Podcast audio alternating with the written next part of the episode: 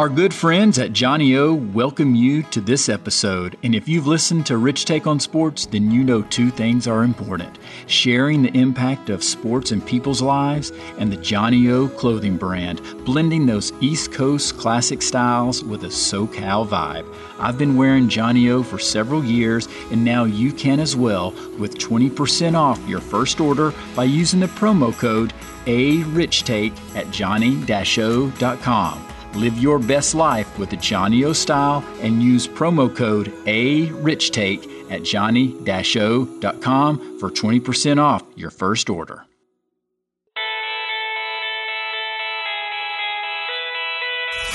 Exploring the impact of sports. Welcome to Rich Take on Sports, the sports podcast with life. Having conversations and hearing personal stories from those who have been impacted, built, and inspired by the role of sports in their lives. Here's your host, Richmond Weaver. We're going to do damn. This is episode 146. Thanks for being an investor by investing your time to listen. The thirst for perfection is something that we see so many times in sports. The perfect game, the perfect moment, the perfect pass, or whatever it might be. And for Dr. Kent Ellington, he's often on that same quest for perfection as a fellowship-trained orthopedic foot and ankle surgeon with Ortho Carolina, located in Charlotte, North Carolina.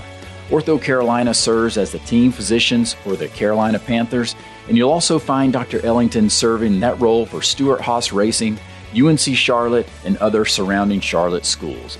Dr. Ellington can also be found in the research lab as an inventor, helping design orthopedic implants, developing novel technology, and advancing newer surgical techniques. And he continues to be active in teaching fellows and residents when he's not in the air as an instrumented rated pilot or looking for the next business opportunity through his entrepreneurial spirit. Our conversation with Dr. Kent Ellington. Dr. Ellington, I greatly appreciate it. You're welcome. Noble Smoke, I love this place. Yes. This is great. It's a fantastic restaurant. Exactly. And we get to hang out for a little bit. I appreciate you letting me steal some of your time. Sure, definitely. Yeah, Noble Smoke is a restaurant. Chef Noble, Jim Noble, has multiple restaurants, mainly in the Charlotte area, but also in Greensboro. And his lifelong dream was to open a barbecue restaurant. And after like 30 years, he decided to take a stab at it. And I think he decided when he was going to do it, he's going to do it right. Yes.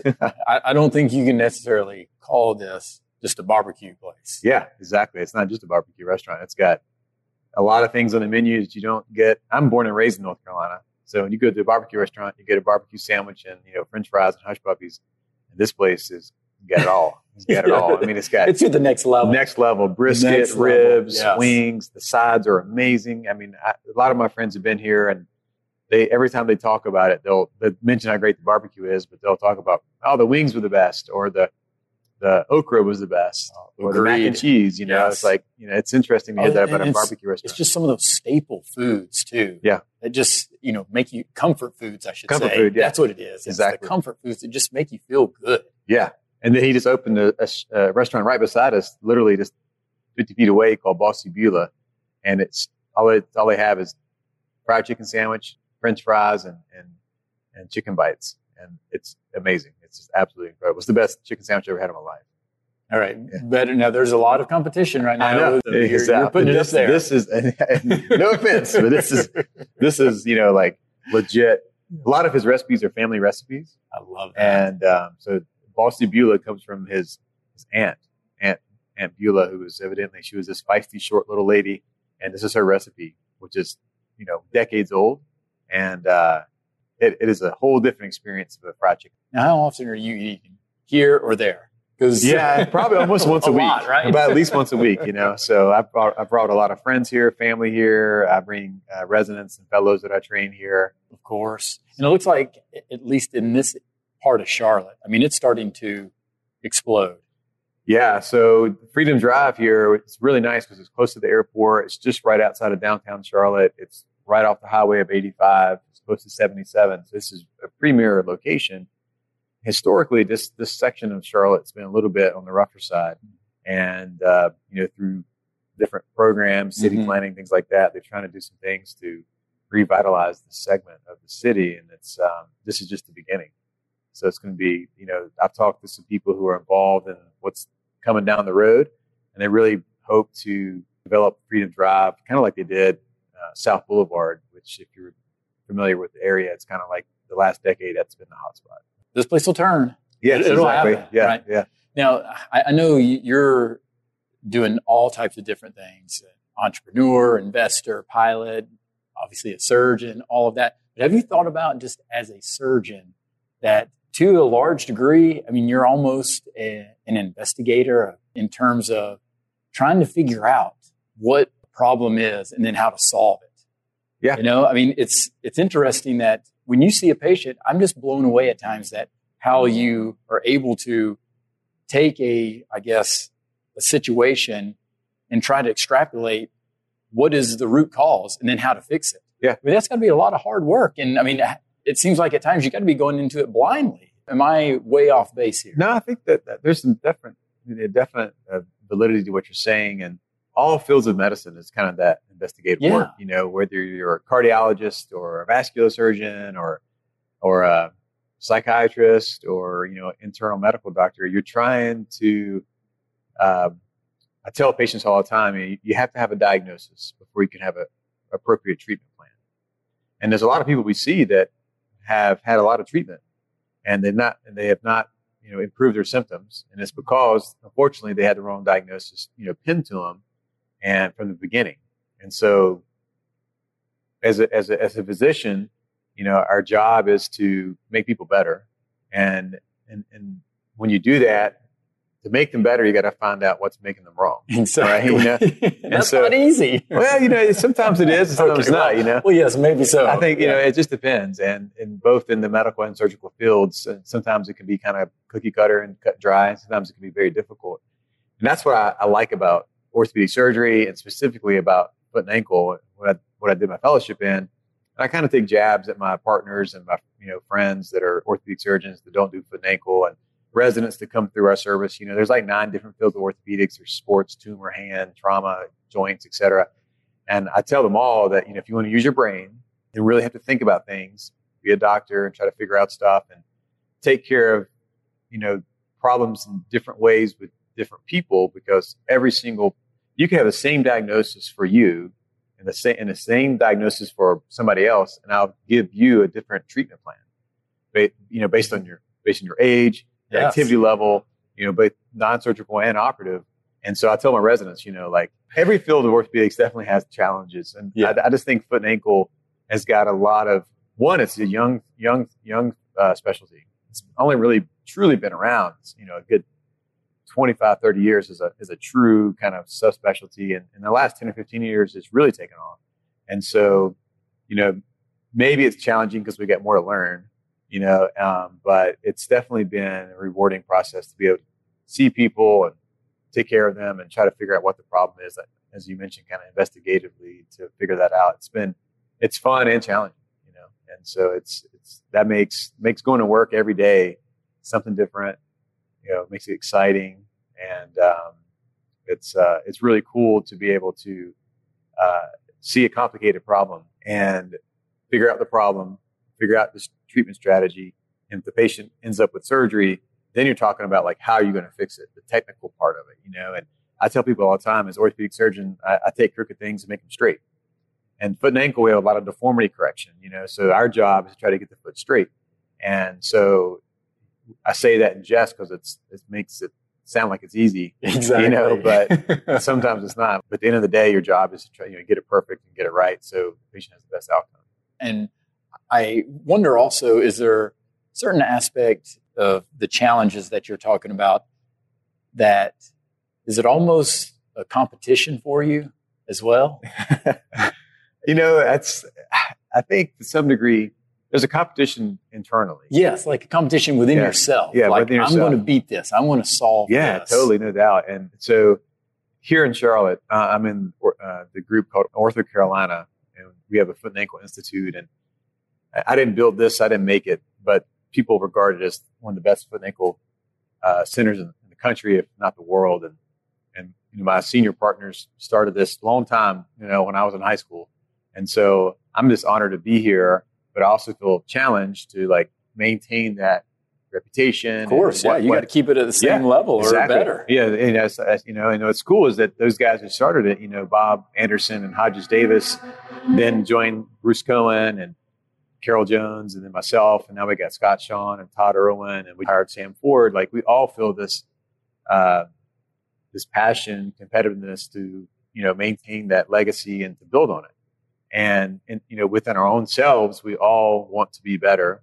And so every time I do a surgery, I look at it when I leave the OR. I look at it very critically, and it's tough too because not to sound like a pity party, but like we really want to make it perfect. And when it doesn't go well, and it's not because we didn't try hard or you know or something, it's just sometimes we really deal with difficult problems, and it's hard to look at things and feel like man, you know, like I wanted it to be perfect, and I was like, I wanted an A+, and I got an A-, and then you think about, I promise you, anytime those situations happen, they like, yeah, how much do you beat yourself up if you doesn't? I wake up in the middle of the night, I have dreams about them constantly, and I even have difficult cases that go perfect that I'll still have dreams about them that went bad in my dream because I've been so stressed about the case, and this happens routinely. It's kind of crazy, but like I'll do cases and I'll look at it critically after the fact and be like, you know, how can I have done better? Even if I think it went well, how can I have done it better? What can I have done differently? I think time in the OR is very important. And I harp on my fellows constantly about being, you know, good and fast and not sloppy, but fast, because fast is important because the longer the case goes, the complication rates go up, all kinds of negative things can happen. And so you want to be purposeful and efficient in the OR. And so one of the competitions I have is like, you know, I did that case and went great. How can I do that case a little better, a little faster? You know, because to me, doing that a little faster is better for the patient. And, you know, ultimately, I got to look that patient in the eye. That's right. In 2 weeks when I see him back post-op, and in 2 months and 6 months and 10 months and a year and 2 and 5 and 10 years, you know, and there's no better reward or compliment when a patient, you know, when they're kind of through the healing phase, just is like, wow, you know, thank you, or I'm going to send my friends and family to you, or, you know, you'll see a patient one day in clinic. Oh, that's the biggest compliment. Oh, it's the biggest compliment. and it's funny because like, I take that when I see a patient in clinic and says, hey, I came to see you because you operated on my neighbor or my friend or sister, that it might sound cheesy, but like, that's more important than some professional athlete or, you know, head of state or something sending their family to me, because it just as a physician, that's part of the community. Yeah, right? Exactly. It's, you know, it's like, you know, now where you live. Oh yeah, exactly. You know? And so like, it's like those people are VIP to me when they tell me a former patient of mine sent me to you, you know, I take that very seriously. Yeah, you know? I bet you do. And so it's a humbling experience. It's interesting, you know, when you're trying to like buy a house or pick a stock or get a car or make an investment or trying to pick, you know, what pair of jeans you're going to buy, right? You talk to people, you figure out, you look at, you Google it, you Amazon it. I do that all the time. You look at the reviews, everything, you know, and then, you know, and I'm like that. I'm going to get the best, you know, deal or the best. I look at the references, look at the reviews on Amazon. And what's humbling is when you meet someone, sometimes for the very first time, you meet them, and, hey, I'm Dr. Ellington. Hey, I'm Mr. Smith. You're chit-chatting. Hey, you got a bad problem. You're going to need a big surgery. You talk to them, you know, 15, 20 minutes later, they're just like, okay. And it's like, wow, it's the trust that people put in you. We just don't take it lightly. And sometimes, I mean, you earn that trust, to your point. I mean, within a matter of 20 minutes or so. Yeah. And I mean, that's significant to be able to put their trust in your hands, going to sleep. Yeah, go to sleep. And you're going to take my leg and rearrange it. Exactly. Put it back together. It's wild, you know. It's what's, as a physician in these current political times, you know, where healthcare is so politicized, I think that conversation of politics and healthcare is, although there's definitely things that could be improved, it takes away from the fact that we as physicians, nurses, therapists, everything, like we are all in here to try to help people. you know, and just gets kind of dirty with, like, you know, do we need this type of healthcare or this type? Do we need, you know, who, all that kind of stuff? And it's definitely important, but. Yeah, but when you're in surgery, you just want to focus on the patient, right? And, exactly. And doing your job. Yeah. Right? And it's, yeah. As Bill Belichick says, do your job. Yeah, exactly right. Yeah. Yeah. Yeah, exactly right. You know, it comes down, it's kind of game day like. If you're an athlete, your job's to go out there and perform and beat the other team. And, you know, my job's to go out there and perform and beat the orthopedic problem, try and fix it so the patient can have a good outcome. Oh, I think there's a huge correlation between the two. I mean, sports and, you know, what you're doing from that side of things. And is there also a certain aspect of, especially surgically, when you're trying to, you know, fix these problems, and there's probably no way you can make it back to perfect. So are you almost chasing something that you can't ever catch, like perfection? Yes, you know, so. And how hard can that be on you just internally? Because you want it to be perfect. Yeah, exactly. I mean, you're asking challenging questions, which I love. So you definitely have in your mind's eye what you want to do, you know, and you want to achieve whatever that goal is. And what you start to learn through experience, and I just started my 11th year in practice, is that you do have to you have to have enough experience and insight, good outcomes, bad outcomes, and when you take care of that one patient, you're using thousands of patients you've taken care of as a filter to try to figure out, like, what's going to be best for that patient. You know, so it's the science, it's the published literature, it's the textbooks, it's your what your colleagues say, it's your mentors, you know, and it's the patients you treated, and all that goes into some weird rapid calculation within seconds, like, you know, this is what's going to be the best thing for the patient. And then you go in and you try to achieve it. And I had this philosophical debate, and I've talked to my wife about this, who's a nurse, and she's a fantastic nurse. And she, you know, as most nurses, they're really good at caring and bedside, and she's great at loving on people, and she's got that gift. And you know, it's.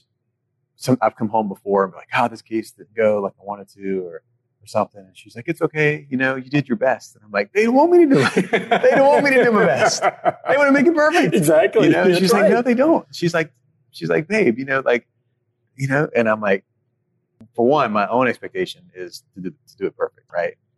Whether I'm right or wrong, I think the patient wants me to do it perfect.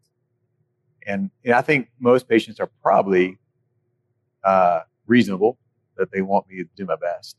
At the same time, it's like, do your best, but do it perfect. Do it perfect, yes. Yeah. That's why they're trusting you. Yeah, yeah. I mean, I mean, obviously, again, I think it's chasing something that probably can't be caught because it just can't be perfect again. Well, you mentioned, too, normal. So I tell people all the time that by definition, surgery does not make you normal, right? If you have a minor problem or a big problem and I cut you open and do something to you, I've just made you abnormal. Yeah. Right. There's a domino effect of exactly.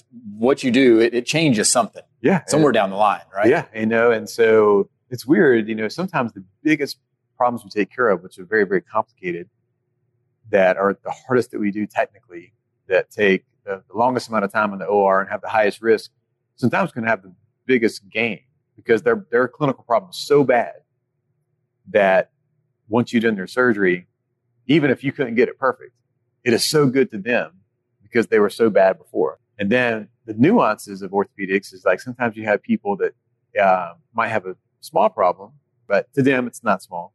And you do surgery and you think it goes perfect, and they're kind of like, it's not what I wanted. You know?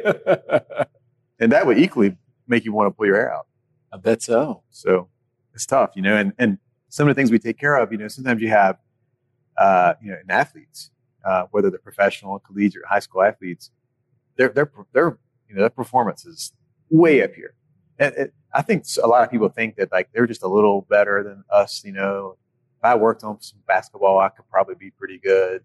No, it's like they're God touched them in a certain way that they're different. They are different. I mean, whether they're different, and not only that they're maybe 6'8", you know, or whatever, but like their mental, stamina, yes, ability to withstand pain, their ability to just push through injury, the ability to focus and sacrifice and just practice.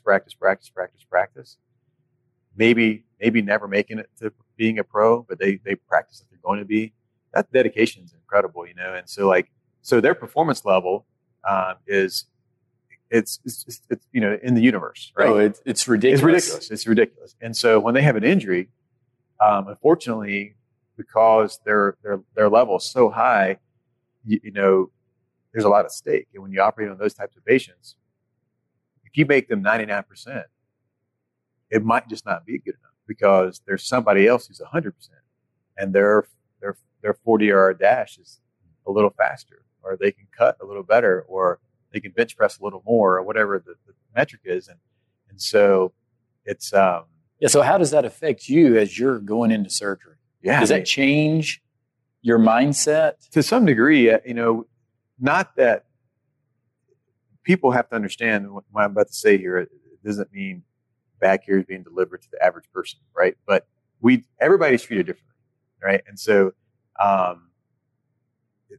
when you're taking care of an athlete, because they are different, they're treated different. Not because they're better or more important. It's just that what's at stake's different and what they want to do with their life is different. Because their normal is different than somebody else's normal, right? 100%. Now, not to say I have people who come in to see me that are 25 years old, that play recreational basketball at the church and very active, and they work out every day. I love working out. So I can tell you, you're in shape, man. I'm not that bad. But, you know, I enjoy working out, and I go at it every day pretty hard. And so if you tell me you're 25, you're 40, you're 50, you're 70 years old, I operated on a guy today who's 70, and he's like, I play golf a couple days a week. I play tennis a couple days a week. You know, I travel. I retired. That guy's not an NFL athlete, but he's really active, you know. So just, I don't want people to think that if you're not an NFL player, you don't get the best. Because at this 70-year-old guy, he dropped a mirror on his leg, and it cut two big tendons in front of his ankle. I mean, you could even argue, if you wanted to, you could treat it non-operatively. Well, he tells me all those things. He's active, plays golf, tennis, he walks, you know, he travels. So I was like, all right, well, I think you're this active. I think you should have surgery to fix it. And if he didn't have surgery to fix it, he wouldn't be able to move his ankle anymore up and down. And so I took him to the OR. Unfortunately, he had an injury that was missed by the ER. They missed they saw the laceration, but they didn't know his tendon was cut, which is not uncommon. But by the time he gets to me, he's 3 weeks out, and his foot is just, you know, just got a drop foot. So I take him to the OR and open up his leg, and the tendon had retracted and coiled up inside of his leg, and we had to go in there and find it, and that took a lot extra time. And finally, I was able to find the two ends of each tendon, put it back together, used some allograft tendon to try to help repair that tendon, and then used a product called FlexBand to kind of belts and suspenders repair the tendon, which is great because it gives me the immediate strength that I need. Because right now, if I didn't have that FlexBand, I would be kind of stuck waiting on just collagen to heal. But I put that on immediately, which gives me immediate strength. And then it actually incorporates and turns into collagen and over time and incorporates into the human body and the tissue.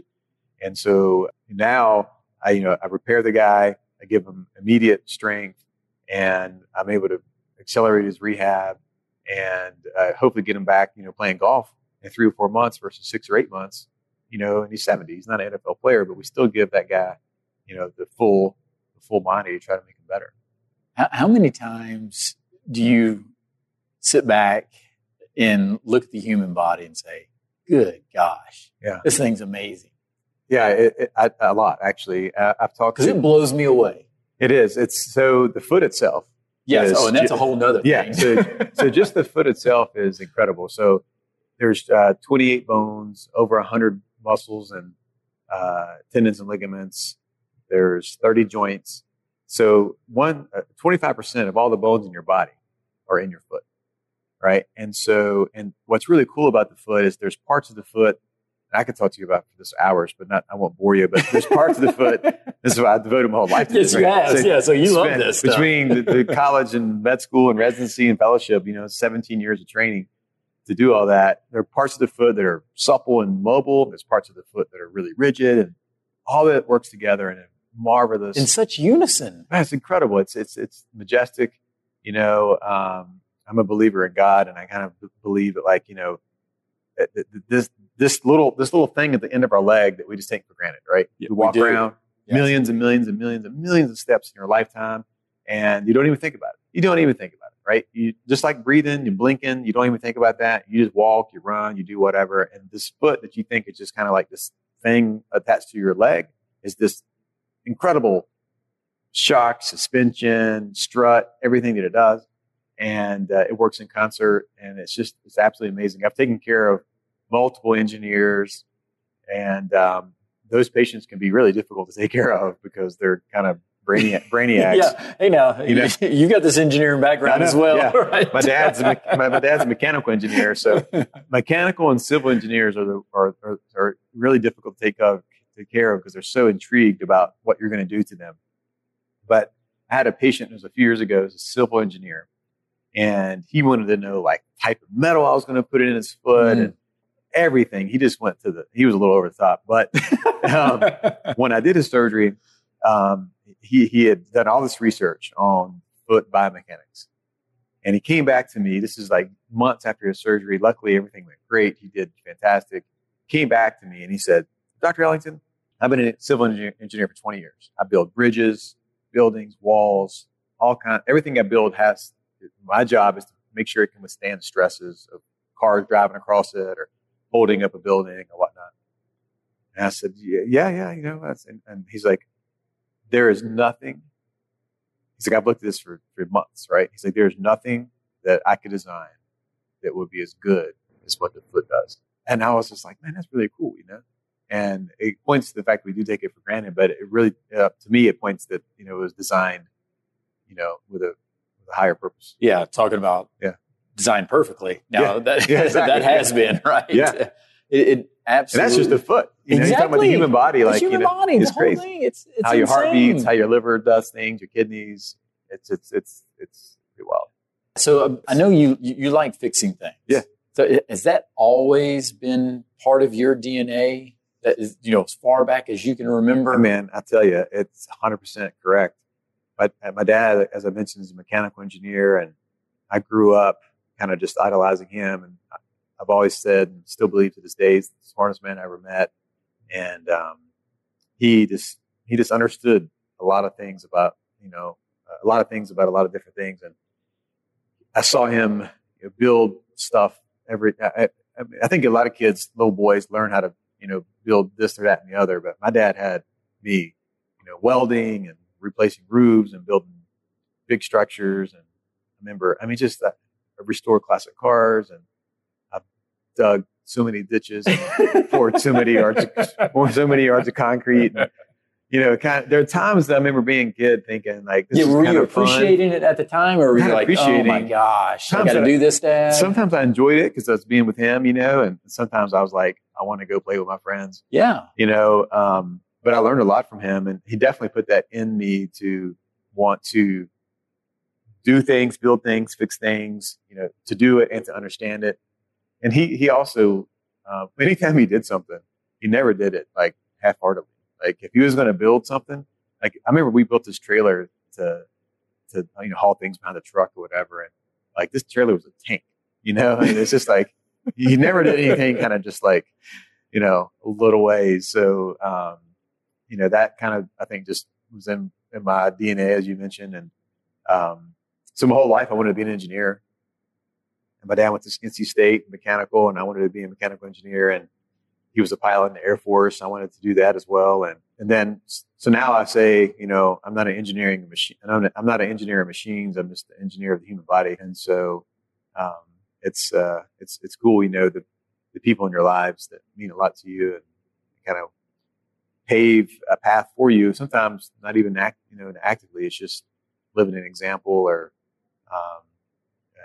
that's why, you know, being a role model is such an important thing. Do you feel you're appreciating your dad at the time, or are you now that you can and reflect? I definitely way more now than then. But I definitely remember being a kid, finding enjoyment and learning how things worked, and him explaining things to me. And I remember it's like, him teach me that from, like, gosh, I mean, literally I remember helping him when I was 4, you know, holding the hammer and holding the flashlight and doing things that when I was 12 years old, I had always wanted a motorcycle, a dirt bike.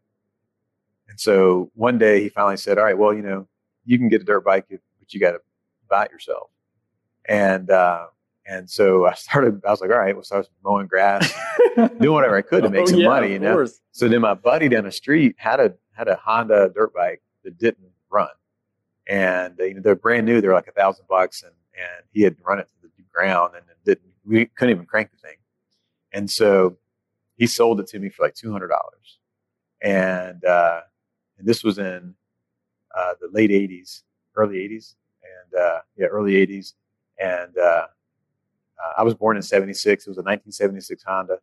And I remember giving him the $200 and I remember him smiling and being so happy. He got rid of that thing and got $200 in cash. I worked for a year to get that money. And, yeah, that's a lot of lawns. Yeah, you know, back then we didn't. You get paid. Oh yeah, you get paid $5, $10. Exactly, cover, $5 a lawn. Yeah, I remember those days. Know, and then I started doing pressure washing and stuff, you know. And so I did that, and then I got it home, and you know, it didn't work. And so I bought a book.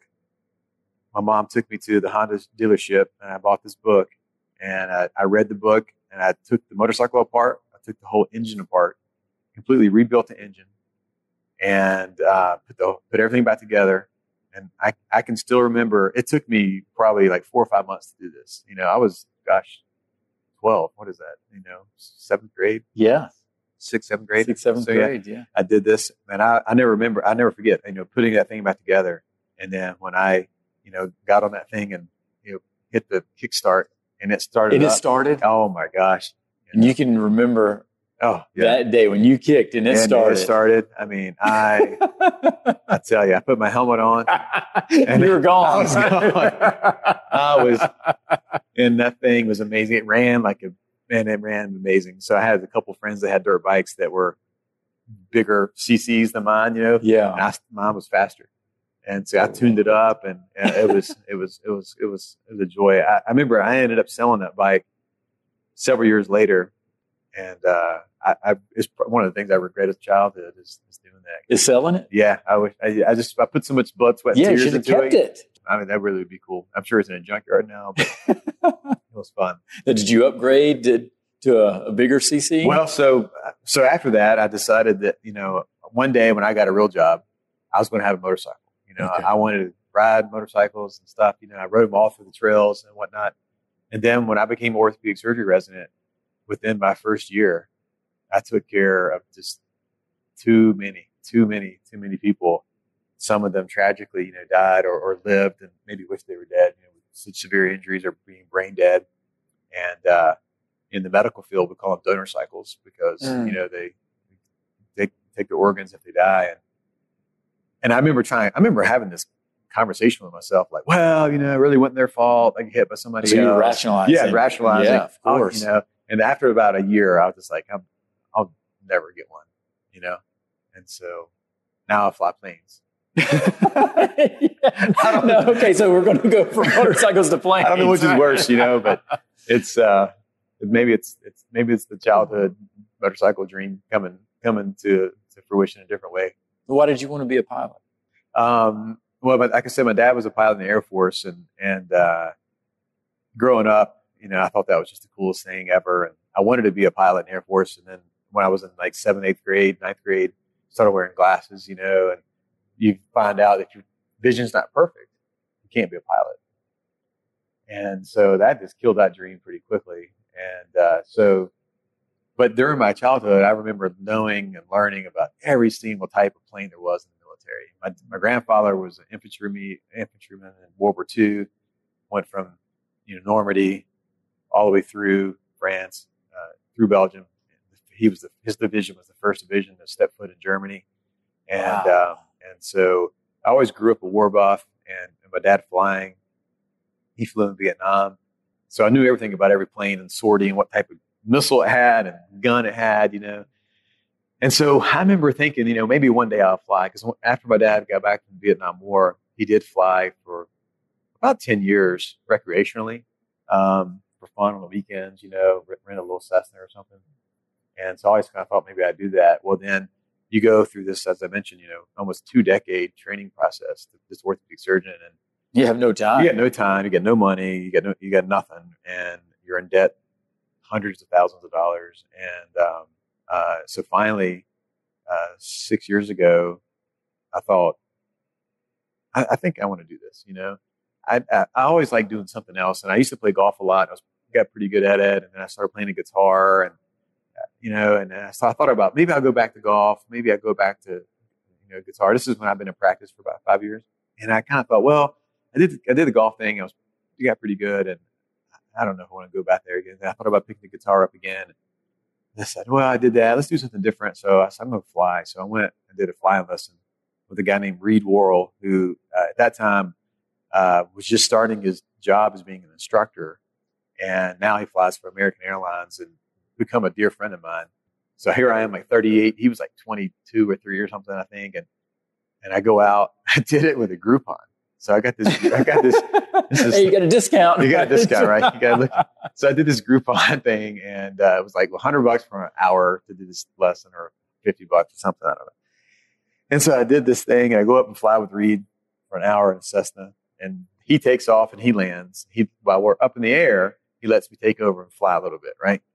And we get back, we land, and he's like, all right, what do you think? And I go, I'm never doing that again. And he's like, what? And he's like, you did pretty good. I'm like, you know, I said, that's it. That is it. No freaking way. And I remember calling my dad, you know, and I said, oh man, forget this, in a way. And I called my wife on the way home, like, I'm not doing this. Well, I went back a few weeks later, landed, same experience. I said, no way. And you know, like life happens. Next thing you know, you're doing it a little more and more. And yeah. So what kept drawing you back? I think there's that competitiveness, you were talking about earlier. Like there's that part of me that said, you know, you want to do this forever, and you're going to let a little fear, you know, stop you. I don't know. Some way I kind of maybe felt like kind of owed it to my dad for some way, or like I felt like, you know, he'd be proud of me if I did it, you know? And so I just, and I was getting to the point where after being in practice for 5 or 6 years, I was like, I got to do something else. You know, I don't know.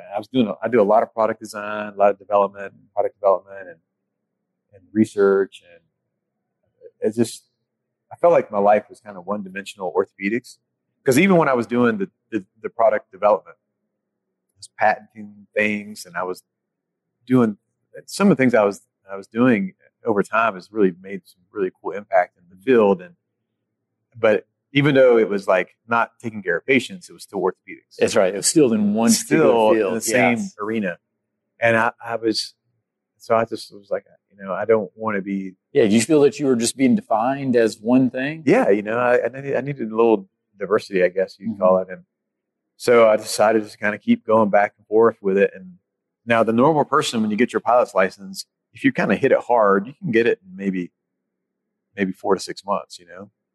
It took me like, I don't know, I think 14 months because I work 110, yeah, exactly. 110 hours a week. Yeah, there's an aspect you don't have time. Yeah, you know, so I would like go on a Monday at 7:00 at night, and then I wouldn't go for 3 weeks. You know, my instructor was like, this is like not the way to learn how to fly, you know. And so finally I got it. And then, so since then I've gone on to get multiple ratings and more advanced training, advanced ratings. And so one of the cool things I've achieved kind of in my life goes like, you know, taking your boards and doing well and getting orthopedic surgery. That's all like, you know, are you a good test taker? Can you learn the information? But to become a pilot, it's like, can you take the test, learn the information, but you got to go out and, you know, do it. Because again, so there's action. There's action, right? Yes. So they call it the practical test. And so when you get your license, every step that you do, whether you get your license, you get your commercial rating, you get your instrument rating, your multi-engine, you have a written test, then you have an oral test, and then you do go out and fly with an instructor or an examiner. And so you take the test, and if you pass it, then you go do the oral test. And if you pass that, then you go do the flying test. And so when I did my instrument rating, which is of all the ratings in flying, it's the hardest. and it has the highest failure rate. It's about 40% failure rate. And, you know, to get to where I've gotten in life, I don't fail anything. If I don't get 100 on a test, right? You don't become an orthopedic surgeon or a neurosurgeon like getting B's, right? You got to get a high A on everything. And so when they're telling me that, you know, these people fail, I'm like, there's no way. And so I took the test and I got an 88. And I remember being like ticked off. And the guy was like, dude, like 10 people took the test today and like 7 failed.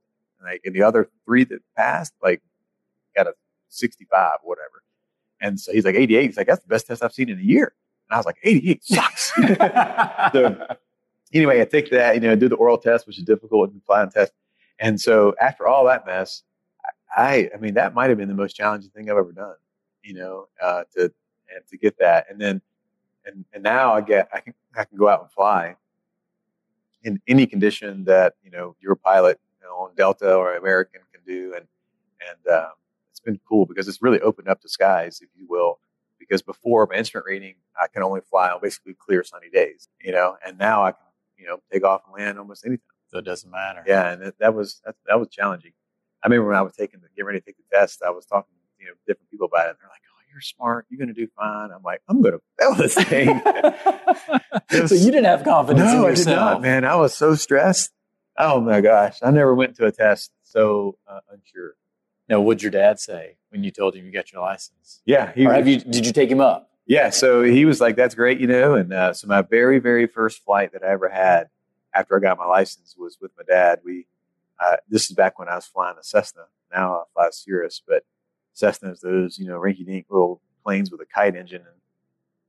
And I picked him up, and we went to middle North Carolina, got some barbecue. Oh, love it! Kind of like, yeah, we didn't have a fancy barbecue. You didn't have Noble Smoke. No. We went to a place called Pick and Pig, and it's so cool because the restaurant's right on the field. It's this teeny tiny little runway in the middle of nowhere, and trees on everywhere, and it's kind of a dangerous place sometimes to get in, squirrely.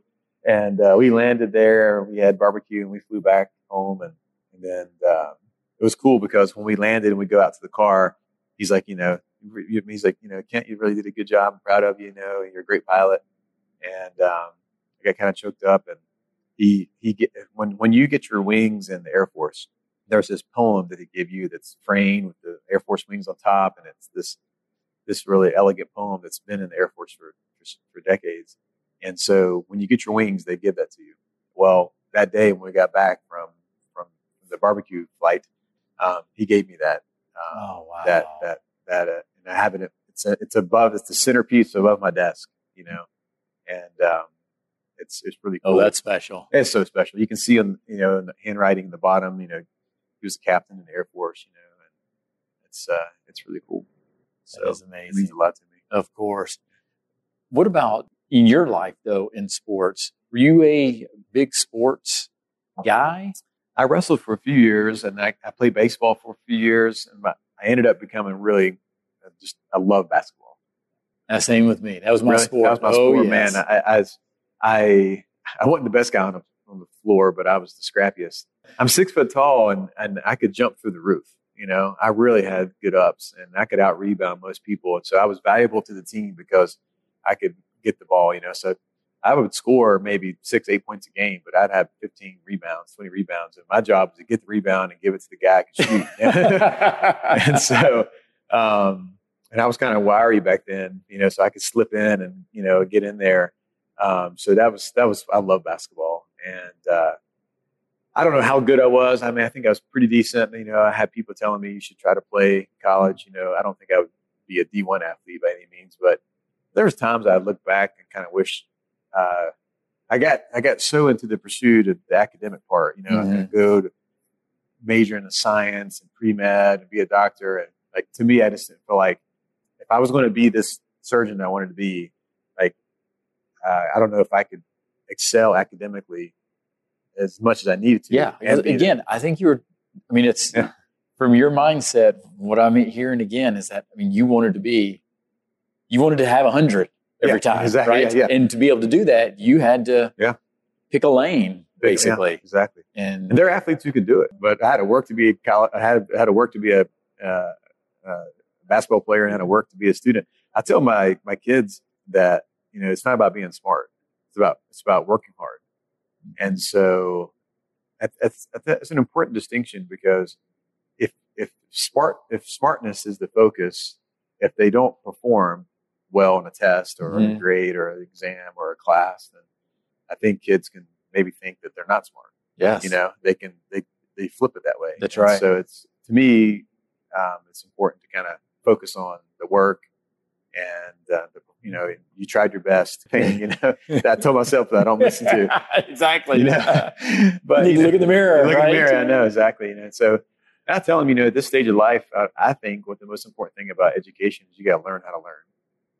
And so that's what I tell them. That's what I tell them all the time. And, you know, you don't need to figure out what you want to do in life right now, and you got time to figure it out. And but be true to yourself and be kind to other people, and just focus on, you know, just focusing on the opportunity that you have in front of you. And so I am where I am today because I took advantage of every opportunity. Mm-hmm. And the ones I didn't have, I try to create some. And so I think successful people don't really get there by luck or by necessarily even working hard sometimes. It's recognizing an opportunity in front of you and don't turn it down. Yes. You know? It doesn't matter what it is, you know, because there was a lot of things that I had opportunities to do that I did, that if I didn't do those things, I really probably wouldn't be sitting here. You know? Wow. And so it's, you know, my advice to people listening is, you know, one of my faults, I think, is I never say no. So it's, well, I'm glad you didn't say no tonight. Well, I didn't say no, but I did skirt you around for a few months. I apologize. That's the life of a surgeon. Yeah, it's a wild time. From your sports background, your engineering background, how have those then been able to impact your career as an orthopedic surgeon? The sports thing, there are a lot of people who go into orthopedics because they were an athlete and they want to, you know, they tore their ACL in high school and now I never had that. I definitely broken a few bones, but that was not the impetus really. It was the science engineering of it helped kind of fashion that. The sports thing is, I've always enjoyed playing sports. I love watching sports. Sports are a big part of my family. You know, we like talking about sports. We you know, it's sports do one thing, and that makes us hopefully kind of have a common ground. Yes. And, you know, and kind of brings us together. And so for me, it's what's cool about orthopedics is there are a lot of people we take care of with sports injuries. And in fact, in the pro athlete and college level, 40% of all orthopedic injuries are below the knee.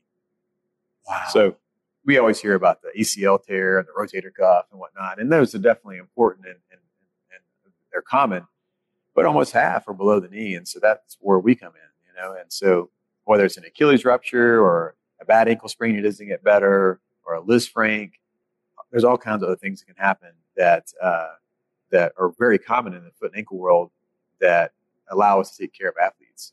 And kind of playing in that, being an athlete, you know, my days, really enjoy watching sports. And now as a team physician, I take care of multiple teams. You know, it all kind of ties together. So it's been really enjoyable. Those people are fantastic to take care of because they really, really want to get better. And it doesn't have to be the pro, you know, player that's got $20 million a year that, you know, obviously he wants to get better, right? It's the high school player, it's the college player. They all have this this inspiring drive, yes, to get better, and they'll make you look good because they can have a small problem or a big problem, and they will get back on the field, and you know, they'll be like, "Oh, Dr. Ellington did this," or "Dr. whatever," and like, you know, sure, we got to do our job right, but when you take a healthy, young, motivated person who will do anything to get back to the level, it's a win-win, because there's a whole nother level of, it's not just the surgery, it's the rehab to get back to that level. So it's more than just what you're doing. The patient has to be involved in this whole process as well. Yeah, not just a pro athlete. You know, anybody. You're right. One of the things I tell my fellows is like the difference between a good outcome and a great outcome is the patient kind of doing the rehab like you asked them. And that's not to kind of put the onus on the patient, but like, you know, like you're saying, you can do everything right. And patients want the surgeon to do their best. Well, we as doctors want the patient to do their best. Exactly. You know, and so you got to eat healthy, and you got to don't walk on it when we tell you to. I got patients that cut the cast off in their garage. In the garage. Like, what would you, like, to me, just like a common sense, like, I probably should just leave that alone. And they cut it off like a cast, you know? And it's like, you know, and it's tough, you know, and the foot and ankle world. That's going to be a real challenge with those type of patients. Those patients, you know, and in the foot and ankle world, we take care of a lot of patients with diabetes, you know, and it's tough because these patients, not to beat them up, but, you know, they've had decades of bad decisions, right? They might smoke, they're overweight, they don't manage their diabetes well. And that really wreaks havoc on the foot. And it sounds kind of weird, but like diabetes over time will destroy the foot. And so they'll come to see me and they're like, you know, I saw 3 doctors. They want to amputate my leg. Can you save it? And sometimes I can, and sometimes I can't. Sometimes we try and we win. Sometimes we try and we fail. And they're just kind of like, you know, fix this problem. And I'm like, you've been working on this problem for 30 years. So he's not going to fix overnight. Yeah, you know, exactly. You know, like, you know, if you eat cookies every day, it's going to catch up with you, you know? And so that's a, you know, it's a whole other, it's the complete opposite of taking care of the athlete. That's right. It's the exact opposite. It's like, you know, a diabetic patient that's got a leg that needs amputation from, you know, bad choices over life. But you're still wanting to have that patient have the same successful outcome. Yeah. I mean, right? It's just, you know, it's talking about, you know, a little competitive part is, you know, you got a patient that comes in and goes, I saw 3 doctors. They want to cut my leg off. And you're like, well, I'm trying to save this. Exactly. You know? That's right. And, you know, and sometimes you can, and it's, that's part of it too, you know? So. Now you shared a little bit of some advice that you've, you know, talked to your kids about. And I'm big on words of wisdom, just life advice, mottos, phrases, quotes, you know, whatever it is. Is there something that you've leaned on over the years that, you know, has been an impact in your life in terms of words of wisdom? Or yeah, there are. My kids, they hate my one-liners. You know, my one-liner, I get more and more one-liners and I have more and more perspective. And I'm able to look back on things differently. Yeah. You know, I didn't have these one-liners when I was 20 years old. Right. And I'm not 80. Right. But I'm 44 and I've been through a lot. I've seen a lot and, you know, worked really hard at different things. And one of the things that I tried to tell them, and I tell my fellows too, because especially in this field of medicine, and every doctor, I think, kind of feels like they got to where they are because they worked really hard, they're smart, and they sacrificed and whatnot. And I think anybody in a successful position may think, well, you know, I'm here because of what I did. So one of my biggest things are sayings is you are who you are because of someone else, right? And so like my dad's influence on me, my mom was a stay-at-home mom and, you know, poured her love and heart into our family. My grandfather, World War II veteran. I got cousins that are like brothers and sisters to me, high school teachers, college professors, mentors in residency and fellowship.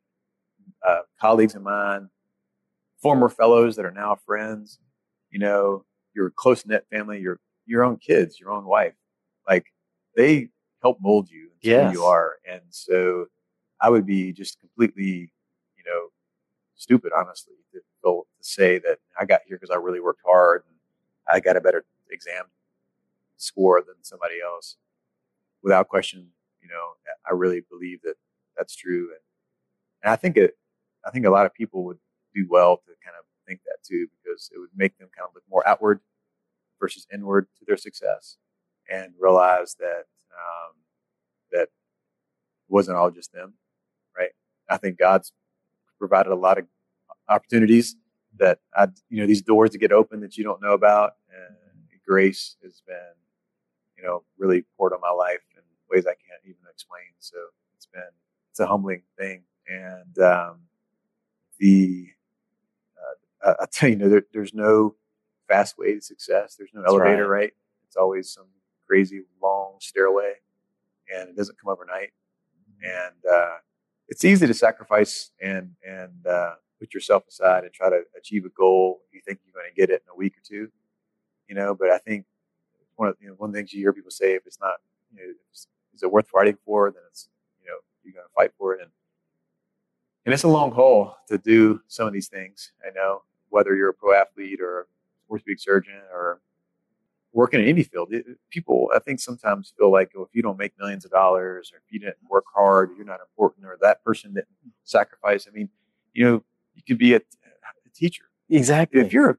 Life is hard. If you're a second grade teacher, oh my goodness, yes. How do you do that? You inspire me to take care of 20 or 30. There's no way I could. No, I can barely take care of 3 kids, like, how am I going to do with 30, And so, the monetary value of your income has nothing to do with your true value. Agreed. And so it's, I think that, especially in today's world, that could be lost easily. Yeah. And it would be interesting to see what the world could be if people had a different viewpoint like that. Yeah, deep thoughts. I don't know. I know. It's a wild ride, and it's the relationships. Everything's about people. Yes. And it took me a long time to figure this out. I say these things like I'm some expert, and I know these things only from my own mistakes. And so, like, that's how we learn, though. Yeah, and the older and older I get, the more and more I realize that life is about people, right? Mm-hmm. And so, through my life, I've been able to have relationships and experiences with all kinds of different people, and it's been so cool. A friend in town introduces me to one of his friends, who is a guy named Richard, who decides he's going to start his own protein bar company, right? And so my buddy's like, you got to talk to this buddy, because I like investing in a lot of things, right? And so I was like, a protein bar company? No, that's stupid.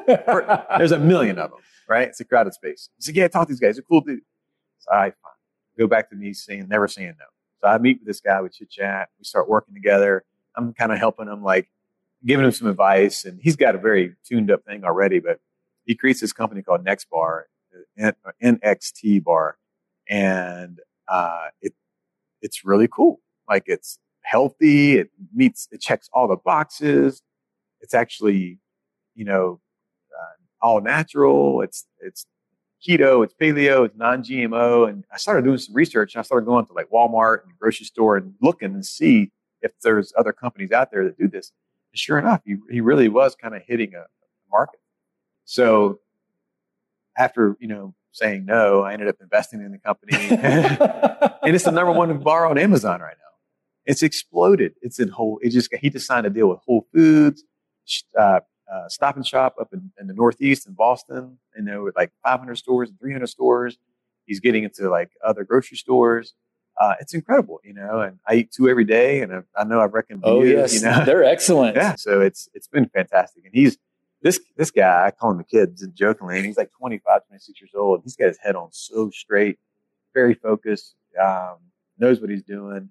And what's, not to sound like I'm a fatherly figure, but, like, one of the reasons I invested in the company is I invested in him. Of course. Right. It's that relationship. Just the person. It's like, this guy. That's who you believe in. I believe, yeah. The product's great, but, like, at the end of the day, like, who he is, what he's doing, his vision, how he wants to grow this. I thought, like, this is something. So one of the things when I design products in orthopedics, and I've designed, like, probably, I think, over 100 now. Now I'm able to be a little more picky about what I do and who I work with. And so what I've learned is that I used to have these thing called the 3 Ps, kind of like what your little saying. So I will not work with a company. I won't develop a product or do a consulting job if all 3 Ps don't check. And I used to be like, well, if 2 of the 3s were good, 2 of the 3 would be fine. It has to be all 3 Ps. The Ps are, got a good people, good process, and a good product. Of course. And so if those 3 are checked, right, then I'm all in, and I will do everything I can to help design something, develop something. I will do everything I can to try to promote the product, make it better, tweak it, whatever we can do. And so, Nextbar has that, Arteline has that, working with companies like Medline, Medshape. Now that I have that little bit of a framework, it's so enjoyable because I can really get 100% behind it, and I have to deal with bad people or bad process. You can be all in because you've gone through the formula. Yeah, I've been burned by people, product, and process. And so now it's, if Ellington's going to play the game with you, and so it's been fun. I've learned so much. I've been fortunate to work around really bright people, both in the orthopedic space, the business space, engineering, marketing, sales. And through that, I kind of had this on the job training, and one of the things that I've thought about doing at some point in my life is still always be an orthopedic surgeon, but take on a more kind of official, solid business role with the company. Because I feel like I could offer something there. Being a surgeon. Do you mean an orthopedic company? Yeah. Or a medical device company? Yeah, a medical device company. And but to really be not just a consultant for a company, but like actually being, in the business, on the board meetings, talking about like, where we're going to go in the future, what are we going to acquire, what are we going to merge with, what was the market need, how are we going to design it, who's going to do it, and there's more high-level discussions because I've kind of tapped out. That's another challenge for you. I think it's another challenge, And I've, not to sound cocky, but like I basically have designed everything in the foot and ankle space, right? So every kind of plate and screw you can do, and every kind of nail, and every kind of staple. And there's a startup company called Kinos, and 3 years ago they approached me and asked me to be a part and design a total ankle. They're a startup company; all they do is design a total ankle, and they asked me to do that with them. And me and a couple other guys have gotten together and done that, and it just. The first total ankle went out. This has been a very difficult project because like making a little plate and screw is one thing, but designing a complete kit system has been very challenging. And so FDA approval has been amazing. And so through all this, I've learned all this stuff about, different parts of orthopedics. And one day I think it'd be cool to kind of play in those different roles instead of like drawing. Yeah, drawing ideas. You'd have a different lens, or you'd be looking through a different lens. Yeah, for sure. I think that might be cool for some companies. I don't know. So we'll see. This has been cool. Very cool. It's like I was talking about it all day today in the OR.